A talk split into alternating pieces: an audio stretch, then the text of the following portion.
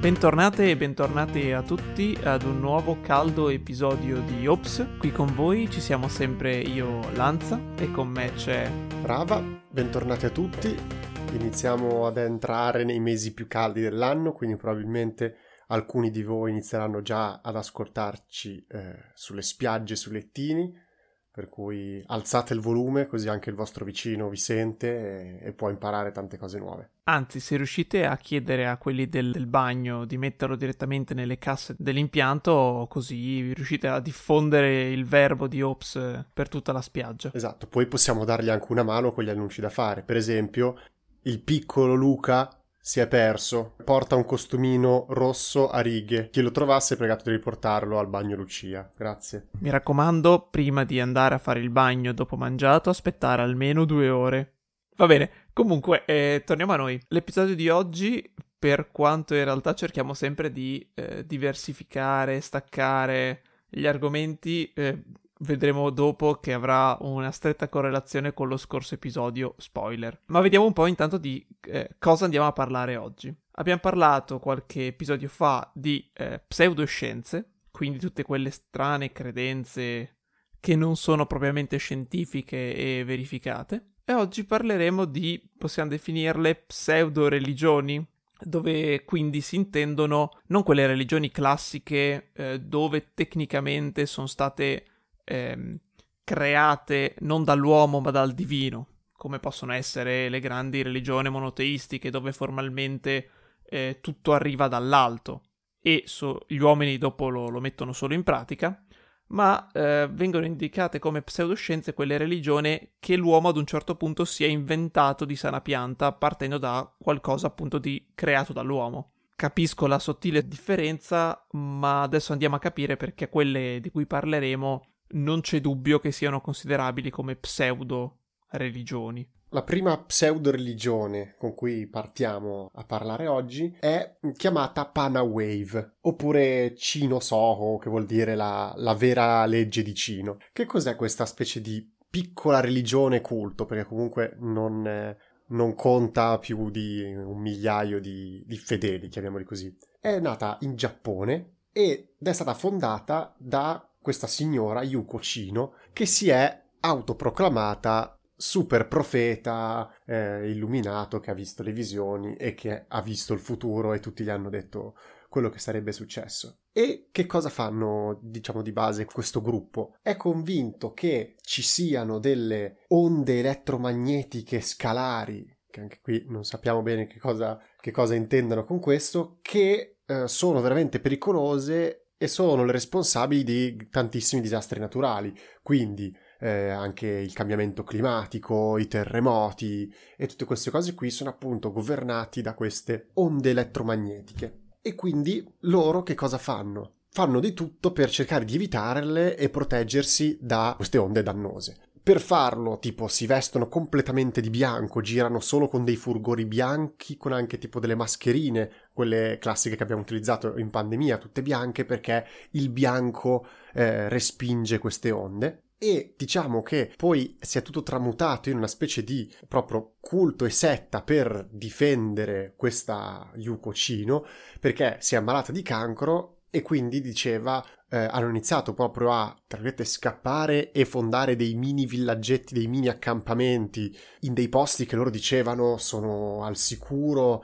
dall'inquinamento elettromagnetico, dobbiamo cercare di difenderci da queste onde e salvare il nostro profeta che si sta ammalando e, e appunto rischia grosso. Diciamo che appunto è diventato un po' un misto tra un vero e proprio culto e religione perché appunto aveva anche dei eh, riferimenti che prende degli elementi dal cristianesimo, dal buddismo e da altre cose, quindi comunque delle credenze ce l'avevano, è diventato anche più un movimento rivoluzionario di, di, di ecologisti, chiamiamo, possiamo definirli in questa maniera qui, e diciamo che appunto hanno iniziato anche un po' a creare dei, dei disagi perché posizionavano i loro, i loro campi base in mezzo alla strada e appunto bloccavano molto spesso il traffico e non è che erano violenti, però erano molto molesti.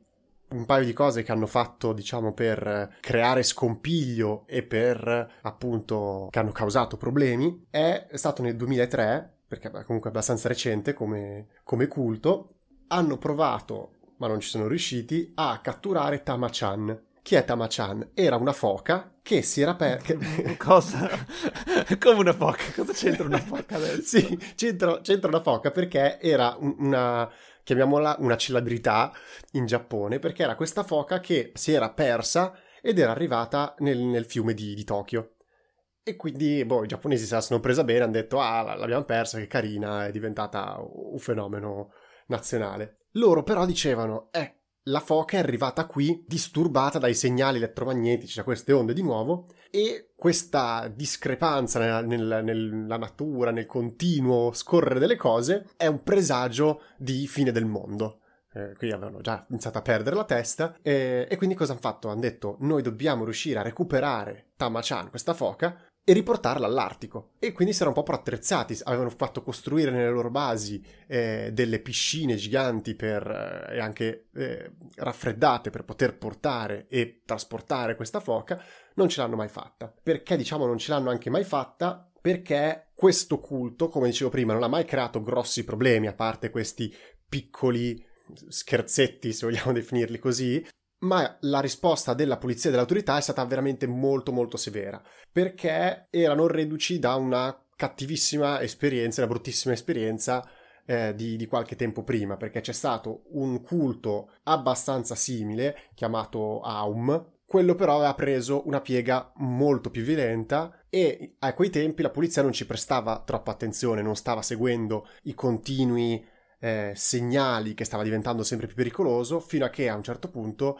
eh, questo gruppo è diventato proprio anche un gruppo terroristico, ha fatto un attentato con del gas in una, in una, metropolitana, uccidendo diverse persone, e quindi diciamo la risposta popolare è stata molto critica nei confronti della polizia, perché gli hanno detto voi non avete, cioè è colpa vostra se ci prestate più attenzione e stroncavate sul nascere questo culto, avreste potuto evitarlo. Da quell'esperienza lì hanno detto non faremo mai più questo errore, anche se questi non hanno ancora fatto nulla e infatti dicevano la leader questo, de, della Panama Wave, quindi eh, Yuko Chino continuava a dire la polizia può venire, non troverà mai armi, non troverà mai veleni perché noi stiamo solo cercando di difenderci da queste onde elettromagnetiche. La polizia però è sempre stata molto severa, quindi tutte le volte che trovavano un, un loro villaggetto in mezzo alle scatole lo, lo, lo smantellava se, senza proprio pensarci due volte. Anche quella cosa del, di, di Tama-chan l'hanno fermata subito e, e, hanno arrestato un sacco di gente tra quelli che ci provavano, appunto per, per, questa questione che avevano imparato sulla loro pelle cosa può succedere se sottovaluti eh, questo tipo di, di gruppi e di, e di culti eh, delle persone. Ultime due curiosità, erano convinti anche che i comunisti avessero delle armi a onde elettromagnetiche e stessero cercando di uccidere appunto la loro capa. Quindi i comunisti sono in mezzo anche a queste cose super segrete. Appunto, piccola curiosità per chi è appassionato di, di anime e manga. Non ho mai trovato nessun collegamento ufficiale, ma le somiglianze sono veramente tante, tra il gruppo di, diciamo, trafficanti d'armi, di malavita della NGL di Hunter Hunter, con, questa, ehm, con questo gruppo perché sono vestiti esattamente identici. Quindi, prim- quando prima parlavo di come sono vestiti, se volete avere un'idea, andatevi a cercare NGL Hunter Hunter, gli adepti di questa, di questa microsetta, anche lì di questo gruppo organizzato. Eh, ovviamente quelli nel, nell'anime sono un po' più violenti rispetto a questi qui, però molte cose c'è questo parallelismo e quindi la mia idea è che abbia preso spunto da, da Panama Way, però non ho trovato nulla di ufficiale. Ecco, giusto... Eh, potrebbe essere però in effetti. No, perché proprio l'estetica è la stessa, sono proprio vestiti identici. L'obiettivo è leggermente diverso, però va bene così.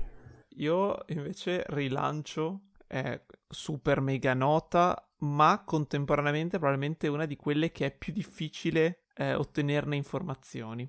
Poi vedremo perché. Io faccio sempre un sacco di foreshadowing durante gli episodi, ma è il mio modo di fare. Andiamo a vedere che cos'è questa strana cosa chiamata Chiesa di Scientology, di Scientology, credo in italiano si pronunci. A me viene da dire Scientology, però forse in realtà ho sentito dire Scientology, non lo so.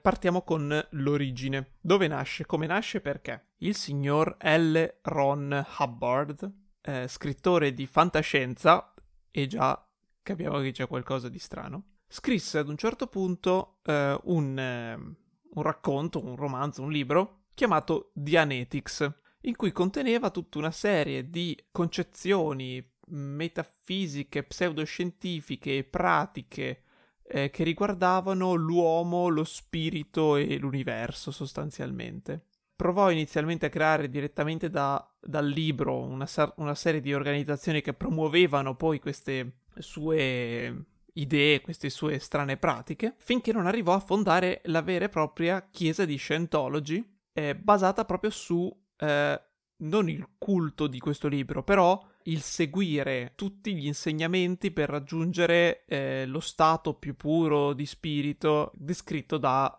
suo racconto di fantascienza. Lui, lui, l'ha pubblicato all'inizio su una rivista di fantascienza, quindi anche per lui all'inizio evidentemente doveva essere fantascienza. E già qua vediamo il perché questo è molto probabilmente una pseudo, eh, una pseudo religione e non una vera religione. Già perché nasce come racconto di fantascienza. Il signor eh, Hubbard, tra le altre cose, è, un, è stato accusato più volte di frode e speculazione su mm, questioni economiche e è stato generale di una nave militare durante la seconda guerra mondiale ed è famoso per i suoi racconti di come abbia affrontato diversi sommergibili nemici in battaglia, cose che eh, successivamente sono state fuori come false e che non ci sono mai stati quei sottomarini, che non sono mai esistiti, quindi che si sia inventato tutta la sua carriera, la sua prestanza come generale. Poi pian piano ha sviluppato ancora meglio questa,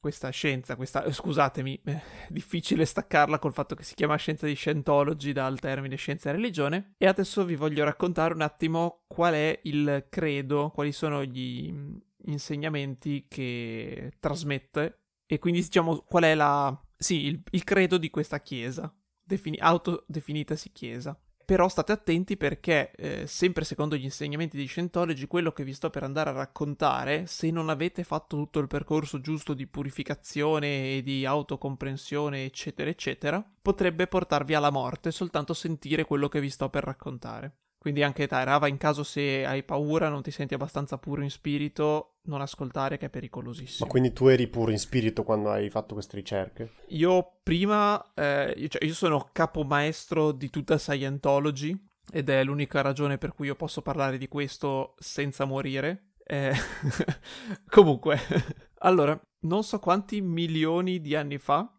tantissimi, tipo se non miliardi di anni fa, c'era una società galattica eh, composta da neanche tantissimi, tipo 20-30 pianeti, 20-30 popolazioni. Ogni pianeta aveva 150 miliardi di abitanti in media.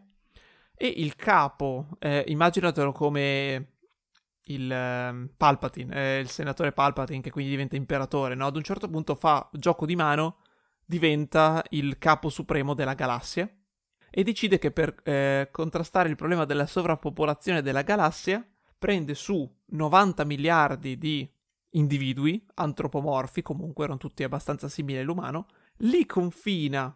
Aspetta, bellissima, questa è una cosa che non ho mai capito perché, ma è specifica, è, è, è proprio così, è, lo credono nella scienza di, di, di, di Scientology. Prendono delle astronavi che sono, cioè proprio parole loro, eh, uguali a degli aerei di linea, ma con un motore a propulsione invece che ad elica e se guardi le foto dei disegni di questi mezzi sono letteralmente degli aerei. Cioè, tu vai in un aeroporto, gli cambi il motore, quella è un'astronave di 60 miliardi di anni fa.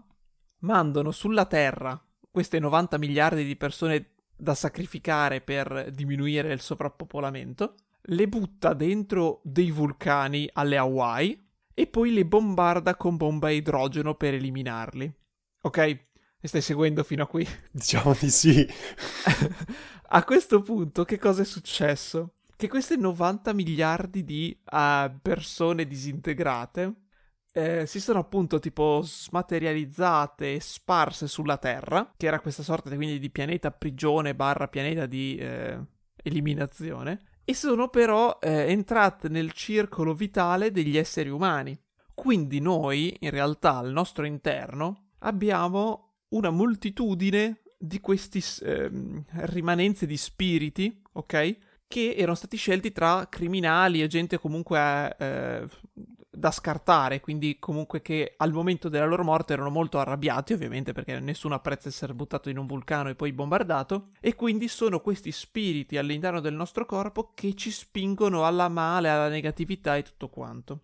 E quindi bisogna entrare in comunione con questi spiriti per poterli ascoltare, comprenderli e riuscire quindi a, diciamo, risolvere i loro conflitti e riportare loro alla pace in modo che lasciino noi nella pace, nella serenità di spirito. E questo però eh, nella chiesa di Scientology viene rivelato formalmente solo quando arrivi a, mi sembra, 3-4 passi dall'essere supremo conoscitore della fede, no? Perché hanno tutti questi strap, questi step siglati con OT a, a grado decrescente. Quando arrivi a OT 5 ti iniziano a rivelare queste conoscenze sull'universo su come funziona la vita. Più sali ancora di grado, più sblocchi, diciamo, dei poteri, delle abilità, delle skill tipo gioco di ruolo, perché sblocchi il poter non ripartire da zero quando ti reincarnerai nella tua vita successiva, perché ovviamente questi spiriti legati anche al tuo spirito, in realtà quando tu muori, continuano a esistere diventando un nuovo essere, ok? Quindi, diciamo, riesci a mantenere la tua conoscenza dopo la morte, la tua coscienza quantomeno, non so se anche la conoscenza.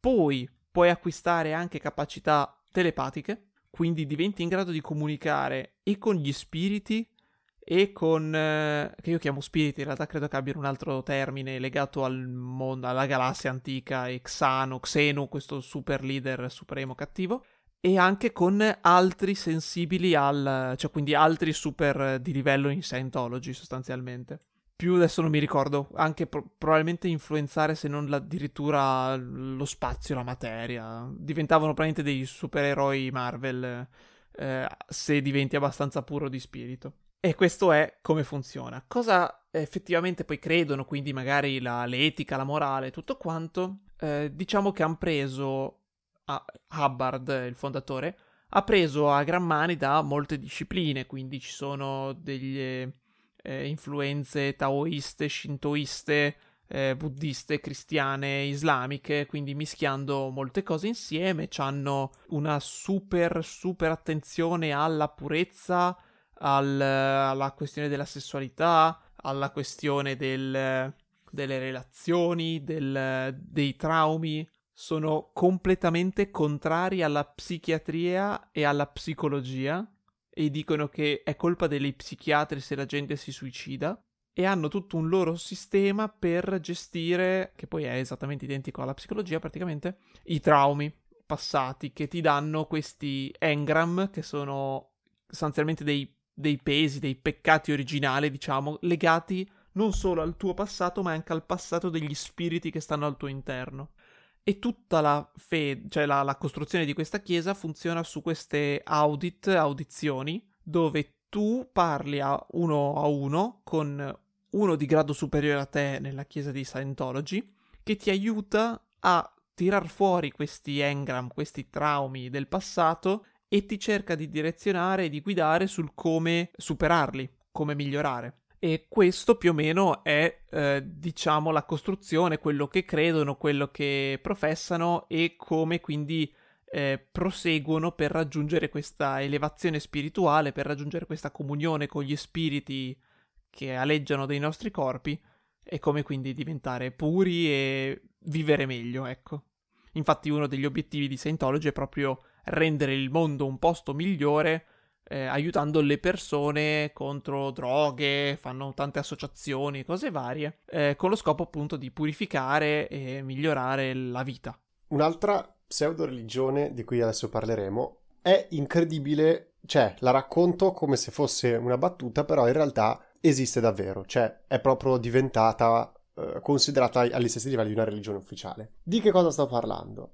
sto parlando del Jediismo, che non è il giudaismo, eh, ma il Jediismo che cos'è? È, come potete capire un po' dal nome, è diciamo la religione basata sugli insegnamenti Jedi di Star Wars. E quindi appunto non è un... Eh, ah, sono i nerd eh, che vanno a fare le, eh, le, fiere tutti vestiti e ci credono. No, no, no, c'è proprio un, un culto. In realtà è partito come, diciamo, burla come, come battuta eh, intorno al 2001 perché c'era questa, diciamo, credenza barra leggenda metropolitana che durante i censimenti, quindi dei sondaggi eh, dello Stato, in quelli in cui magari c'è anche richiesto l'orientamento religioso, c'era appunto questa credenza che se un tot di persone, un, un numero abbastanza alto da mm, creare un po' di interesse, aveva una stessa religione, questa religione prendeva già un po' più di ufficialità. Eh, doveva essere mh, mm, presa più sul serio piuttosto che semplicemente un, un baggiano a caso che dice che crede in queste cose qua. E quindi c'è stato un fenomeno quasi su scala mondiale, perché veramente in tanti paesi l'hanno fatto, in cui per chi più, chi meno per scherzo, in questi eh, questionari, dove ti chiedono tutte le tue generalità e quello che fai, e appunto anche l'orientamento religioso, un sacco di gente ha scritto Jedi, Cavaliere Jedi o robe del genere. E quindi da qui è, è esploso un po', cioè è arrivato anche a delle percentuali discretamente alte, cioè è arrivato anche ad avere tipo un 1% della popolazione che erano Jedi, quindi è vero, rimane una religione di nicchia, però capite che eh, anche in paesi molto grandi come Nuova Zelanda, cose del genere, l'1% non è pochissimissimo. E appunto dopo è partita come questa battuta per, per fregare il sistema dei questionari, e però gli anni successivi comunque molti di quelli che avevano fatto la battuta se ne sono andati, ma da un bel nucleo centrale è iniziato a, for- a formarsi un, una vera e propria dottrina appunto basata sugli insegnamenti Jedi eh, che vediamo nei film, nell'universo di Star Wars, libri e quant'altro. E appunto ci sono, è strutturata veramente molto bene, ci sono tra virgolette, non, non dico le preghiere, però le, le, scritture ci sono, ci sono gli insegnamenti, ci sono i tre pilastri centrali che sono eh, focus, knowledge e wisdom, eh, concentrazione, conoscenza e, e, non saggetà. Saggezza. Saggezza, porca puttana. Saggetà. Tradurre in italiano a me, per me è impossibile. Porca miseria, la saggetà. E saggezza, che quindi appunto sono i tre pilastri fondamentali. C'è il codice, eh, che eh, è quello che si, se non ricordo male, lo dicono anche nel, nel, nei film, quello emotion yet peace, ignorance yet knowledge. Vabbè, c'è tutto questo, questi codici, queste scritture, queste paragonabili quasi ai, anche ai salmi dei, dei cristiani, che appunto eh, fanno, hanno anche loro, la, le loro preghiere. Ce n'è addirittura una che è una storpiatura, chiamiamola così, della preghiera di San Francesco d'Assisi. Quella dove odio che io porti l'amore, dove c'è guerra che io porti la pace, una roba del genere. E quello l'hanno praticamente un po' rivisitata e l'hanno appunto rimessa sotto forma di preghiera Jedi. La cosa, la cosa bella è che appunto sono andato a vedere uno di questi siti che, che ci tiene tanto. C'è anche una sezione in cui puoi andarti a recuperare i sermoni le omelie e le pubblicano. Quindi, se volete farvi un giro, poi lo metterò nei link in descrizione, potete andarvi a seguire i sermoni dei Jedi. Che alla fine in realtà, diciamo, non è che raccontino chissà che cose fantascientifiche, cioè sono molto anche ser- seri come come insegnamenti e senza dire cose troppo castronerie, cioè allontanarsi da, dal male, da eh, seguire un percorso retto e queste cose via, cercare la conoscenza di se stessi, quindi non è che alla fine facciano comunque niente di male, siano una setta che chissà che insegnamenti ha. Hanno comunque dei begli insegnamenti raccontati attraverso eh, spade laser eh, e, e quant'altro. Ultima cosa, eh, su, sul jediismo ci sono anche le formule matrimoniali che in realtà questo non so quanto sia canonico, non sono un esperto di tutto l'universo di, di, Star Wars, ma in teoria io sapevo che non era possibile, cioè non potevi sposarti tra Jedi. Però, eh, ripeto, non sono così esperto. No, sono abbastanza sicuro che anzi il distacco personale da, fosse proprio un mantra, un, un, dogma. Però invece hanno creato, cioè proprio la formula matrimoniale dei Jedi, che alla fine non cambia niente, è semplicemente vuoi tu, Jedi Lanza, prendere come sposo Jedi eh, Tizia e appunto per il resto dopo rimane uguale. Però appunto ci sono queste formule speciali e ci sono anche dei procedimenti diversi per diventare un ministro eh, Jedi che può appunto professare in matrimonio due Jedi. Quindi possono darti il titolo di Jedi, ma non è detto che tu possa, non possa celebrare i matrimoni Torniamo quindi a Scientology e le pratiche più occulte. Innanzitutto c'è questa struttura, appunto, come dicevo prima, di audizioni per analizzare, per capire quali sono i propri traumi, gli engram da liberarsi per raggiungere la, la purezza e per ogni audizione Ovviamente si paga, non è tipo la confessione in chiesa che è gratis,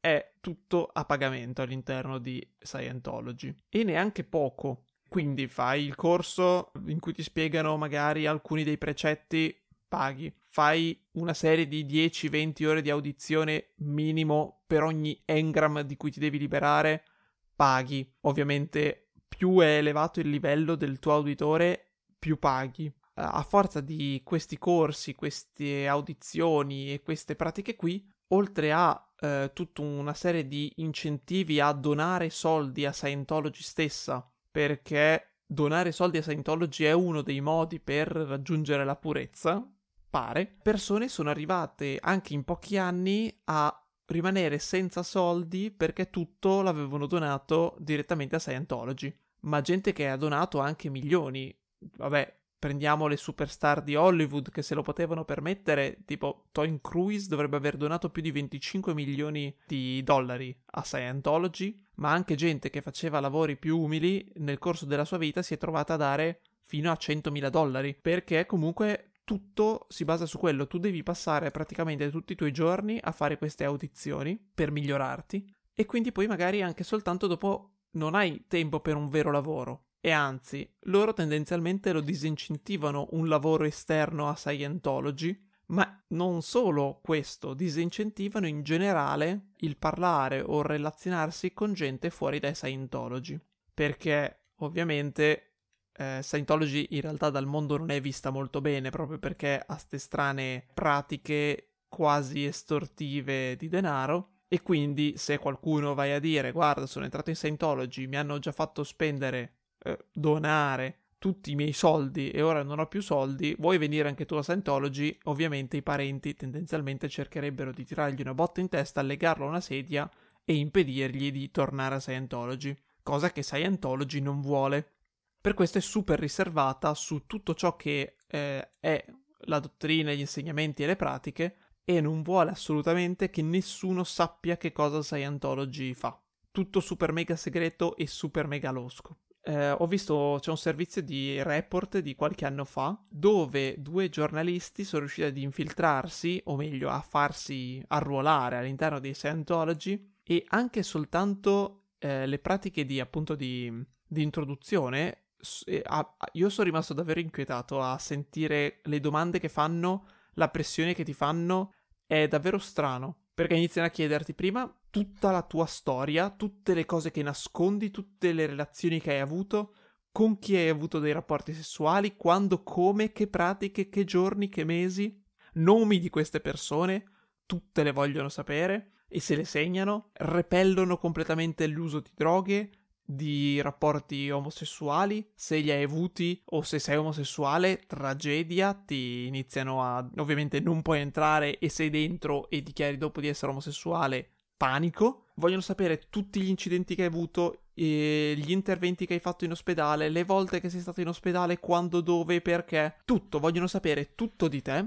E all'inizio già dici, ma perché devono sapere tutte queste cose? Alla fine, eh, cazzi miei. No, perché Scientology vuole essere super informata su chi entra nella chiesa per poter, in caso che questi si rivelino essere persone eh, che escono da Scientology o che vogliono osteggiare Scientology, possano avere, diciamo, il coltello dalla parte del manico. Cioè, eh, se tu sai un sacco di informazioni private riservate su una persona, ovviamente puoi fare leva su questa persona minacciandola nella maniera corretta. Ma voi direte, ma va là, ma figurati se una dottrina, una religione va a fare minacce come se fosse una mafia. E invece no, è proprio così. Scientology si comporta come una mafia con qualcuno che cerca di denunciare la mafia. Se tu vai a rivelare che cosa fa Scientology, eh, loro ti attaccano, ti denigrano, ti minacciano con le conoscenze che hanno, sono arrivati a picchiare persone, persone sono scomparse e non si sa che fine abbiano fatto. La stessa moglie del capo, dell'odierno capo di Scientology è scomparsa anni fa dopo che aveva fatto qualche dichiarazione appunto un po' non proprio a favore di Scientology, pare, e non si è più saputo niente. E gli stessi all'interno di Scientology, molti non sanno niente. E quindi già questo, secondo me, se uno si approccia a Scientology e questo è il primo impatto, già dovrebbe far sca- scattare un campanello di allarme, una bandierina rossa. Qua c'è qualcosa che non va. Eh, seconda cosa, eh, ci colleghiamo all'episodio precedente perché Scientology nasconde uno schema piramidale. Perché nasconde uno schema piramidale? Perché oltre appunto a dover pagare ed essere spinto a spendere un sacco di soldi per i libri di Scientology, per i corsi di Scientology, per fare le audizioni obbligatorie per rimanere all'interno della chiesa di Scientology, tu come lavoro per Scientology puoi fare il recruiter, il reclutatore. E ovviamente che cosa guadagni facendo il reclutatore? Una percentuale del 10-15% su tutto quello che chi hai reclutato dopo pagherà Scientology. Fare il reclutatore di Scientology ovviamente ti conviene perché se quella persona lì dopo fa tanti corsi e poi magari reclutasse a sua volta altre persone, tu guadagni una percentuale su tutto quello. Quindi capiamo che di nuovo schema piramidale, allarme rosso. In più, eh, Scientology stessa offre eh, dei lavori con uno stipendio che va in media sui 150 euro al mese per quelli a cui va bene, che sono lavori tipo di supporto, pulizie, gestione degli stabili, delle, delle varie attività, delle varie eventi che organizza Scientology. E oltre a questo, all'interno di Scientology esiste la Sea Org, ovvero la, l'organizzazione del mare, che è schiavitù, è letteralmente schiavitù. Diventi un Sea Org, che tra l'altro è un onore diventare un Sea Org, perché devi essere di alto grado all'interno di Scientology o essere un figlio nato dentro Scientology. E se diventi Sea Org, sostanzialmente tu lavori tutto il giorno, dalle 16 alle 20 ore al giorno, per uno stipendio che ha al massimo di 0,50-0,70 centesimi all'ora, facendo proprio pulendo latrine, lavoro da schiavo praticamente, sottopag- no, non neanche sottopagato, è praticamente nulla pagato tutto il giorno e questo ti eleva perché diventi servitore della conoscenza e della liberazione del mondo, eccetera, eccetera. Poi per carità, Scientology si lancia in appunto campagne di sensibilizzazione contro la droga, di protezione, aiuto al cittadino, ma in realtà lo fa perché usando queste, diciamo, eh, sussidiarie, queste società, queste organizzazioni secondarie a Scientology stessa, può agire senza mostrare il suo vero nome con cose che sembrano di prima vista eh, neutre, quando in realtà all'interno cercano sempre poi di buttartela lì, ma, ma sai, hai mai sentito parlare del nostro signore Salvatore Xenu ed entrare in Scientology? Un'altra cosa che è super mega losca di Scientology è che praticamente in realtà è un impero eh, di real estate, quindi di beni immobiliari, ma nessuno a nome della chiesa di Scientology, tutti per prestanomi o affiliati ma che in realtà appartengono a Scientology stessa, ma con davvero un ricircolo di denaro e cose varie, per non parlare del fatto che l'essere riconosciuta come religione, col fatto che tutto viene pagato e sono tutti servizi, corsi, ascolti, audizioni come se fossero appunto psicologi, in realtà più volte è stato definito come un business, in realtà, quindi come un'azienda, una corporazione. E infatti anni fa c'è stato uno scontro tra uno Stato che l'aveva ridefinito business e quindi gli metteva le tasse come una vera e propria organizzazione, tanto che Scientology mandò tutta una serie di suoi operatori a, per ehm, un periodo di tempo anche considerevol- considerevolmente lungo, a tartassare e vessare gli operatori di, questa, di questo ente governativo che doveva definirli come azienda o come eh, religione. Ad un certo punto lo Stato eh, americano in questione gliel'ha data su e ha detto va bene, eh, fate, siate religione, quando in realtà non lo sono. Cioè, dai, porca miseria, è, è una mafia, è una mafia, terribilmente una mafia. che fastidio. E si definiscono la Chiesa che migliora l'uomo e tutto quanto. Spingono ehm, famiglie a spezzarsi quando non tutti sono membri di Scientology. Sembra il grande fratello. Se tu della tua famiglia di Scientology scopri che qualcuno dice qualcosa che non è allineato con Scientology e non lo dichiari, sei un mostro. E anzi, quindi si mettono famiglie contro famiglie, parenti e genitori contro figli, fratello contro sorella. è terrificante, è mostruoso secondo me, proprio come atteggiamento e comportamento, e spacciarlo come la salvezza e la purezza dell'uomo. Tra le altre cose buffe, tra l'altro, hanno questo strumentopolo che si chiama e-meter, che eh, alla vista è una macchina della verità con due lattine di Coca-Cola attaccate. Tu devi tenere in mano le due lattine di Coca-Cola e teoricamente quel coso dovrebbe percepire se tu menti, se tu non sei allineato con quello che dici. E durante tutte le audizioni e tutti quindi questi corsi, queste cose, devi rivelare i tuoi segreti più intimi, usare questo strumentopolo, perché così chi ascolta capisce se tu gli stai mentendo o meno, e se gli menti so cazzi.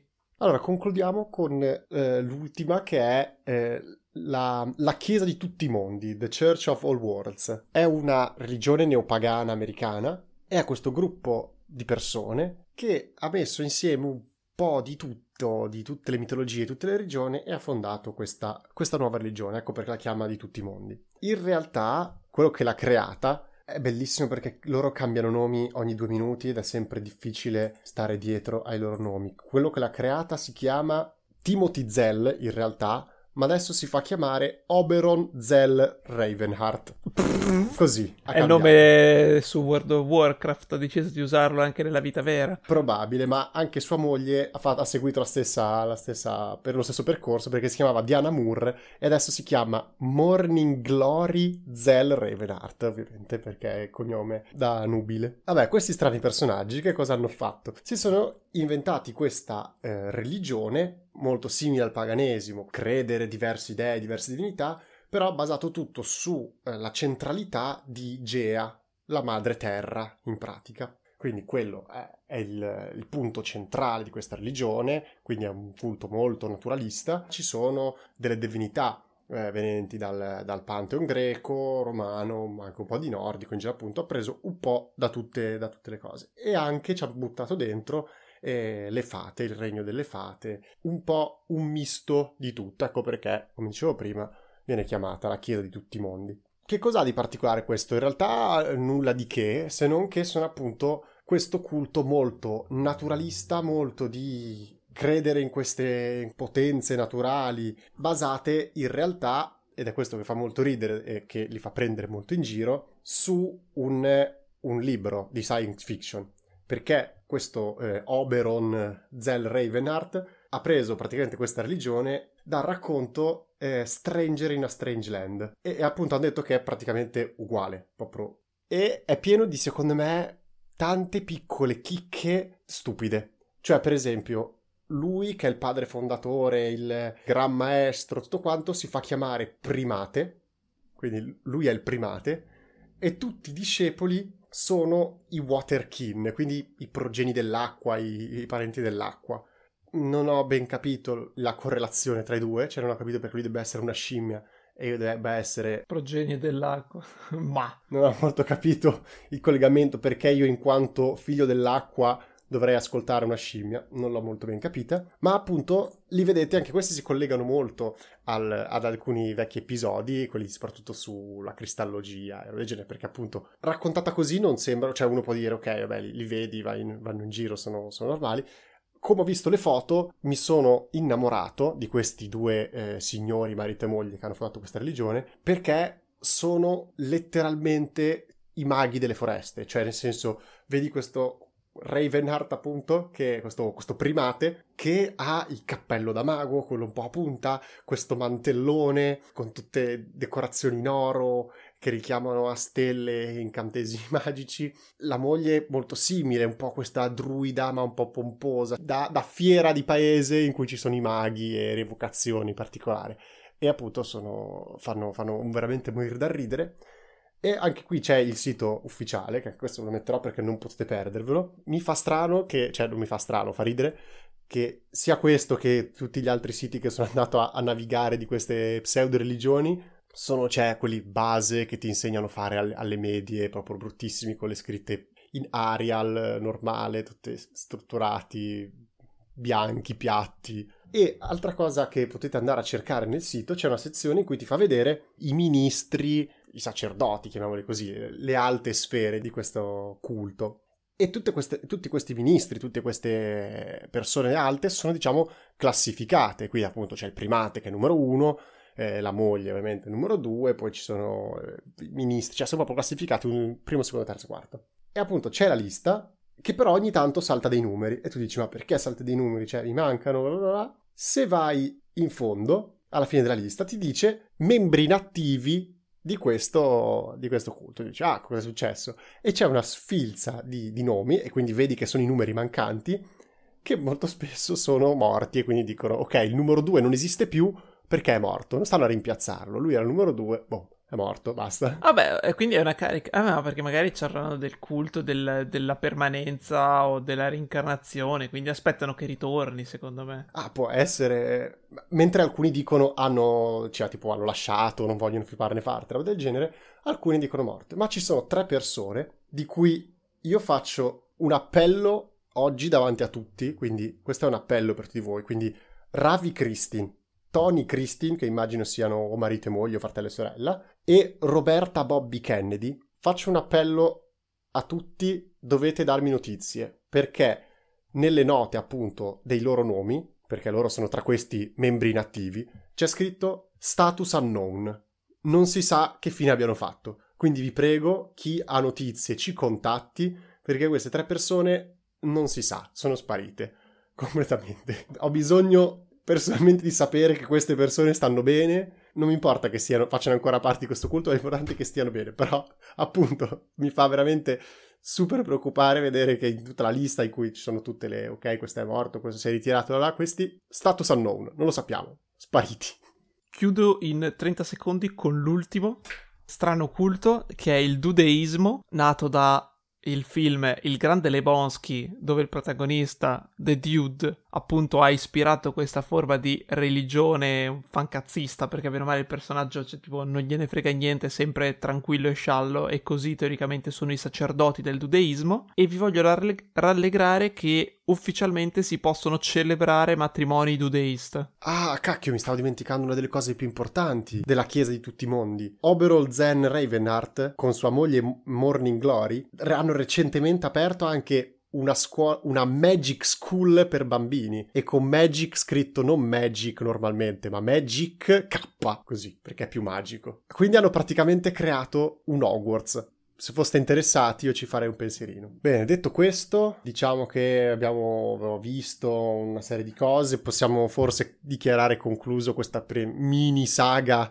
truffe raggiri che abbiamo fatto in questi, in questi, ultimi episodi, che erano stati un po' con un filo, filo conduttore. Vi ringraziamo di essere stati con noi. Se volete creare un culto di Ops, noi non ci, non ci tiriamo indietro, fatelo pure, tanto vi abbiamo fatto vedere che si può creare in poco tempo, quindi create il culto e venerateci. Bene, mandateci le vostre iscrizioni a questo nuovo culto su Instagram, mi raccomando seguiteci sui social, ascoltateci su Spreaker, anche lì potete commentare e il commento più bello verrà fatto diventare immediatamente un vescovo o un alto cardinale di questa nuova religione. Attenzione, il commento diventa vescovo, non chi l'ha scritto, eh? Esatto, mi raccomando, perché non pensate di essere così tanto importanti. E niente, dai, vi lascio con il consiglio finale e la pillola di Lanza. L'episodio probabilmente è già andato un po' per le lunghe, quindi sarò brevissimo. Ho recuperato di recente l'ultimo film di Wes Anderson, eh, The French Dispatch. Allora, è al 100% un film di Wes Anderson, cioè completamente col suo strano stile un po' surreale, iperreale, non saprei neanche come descriverlo, quindi se vi sono piaciuti gli altri suoi film spacca. L'unica cosa, questo rispetto agli altri, forse essendo che è episodico, cioè all'interno del film ci sono quattro storie, rispetto agli altri forse lascia un po' meno un messaggio, comunque c'ha meno un filone conduttore da vedere, è bellissimo, quindi lo super consiglio anche solo per quello. Non vi aspettate però una gran storia storia complessiva del film, cioè nel senso si legge tutto bene, però non ti lascia niente dopo come messaggio, diciamo come morale, come spesso fanno invece molti film in generale. Quindi c'ha questa cosa, diciamo, negativa che magari se non fosse stato forse episodico l'avrebbe inserita come negli altri film, che però invece dal lato di vista estetico, di regia, di attori, tutto quanto superlativo. Merita davvero tantissimo direi che quindi per questo episodio sia tutto. Ci sentiamo settimana prossima. Un saluto da Lanza e da Rava. Ci vediamo alla prossima. Bella!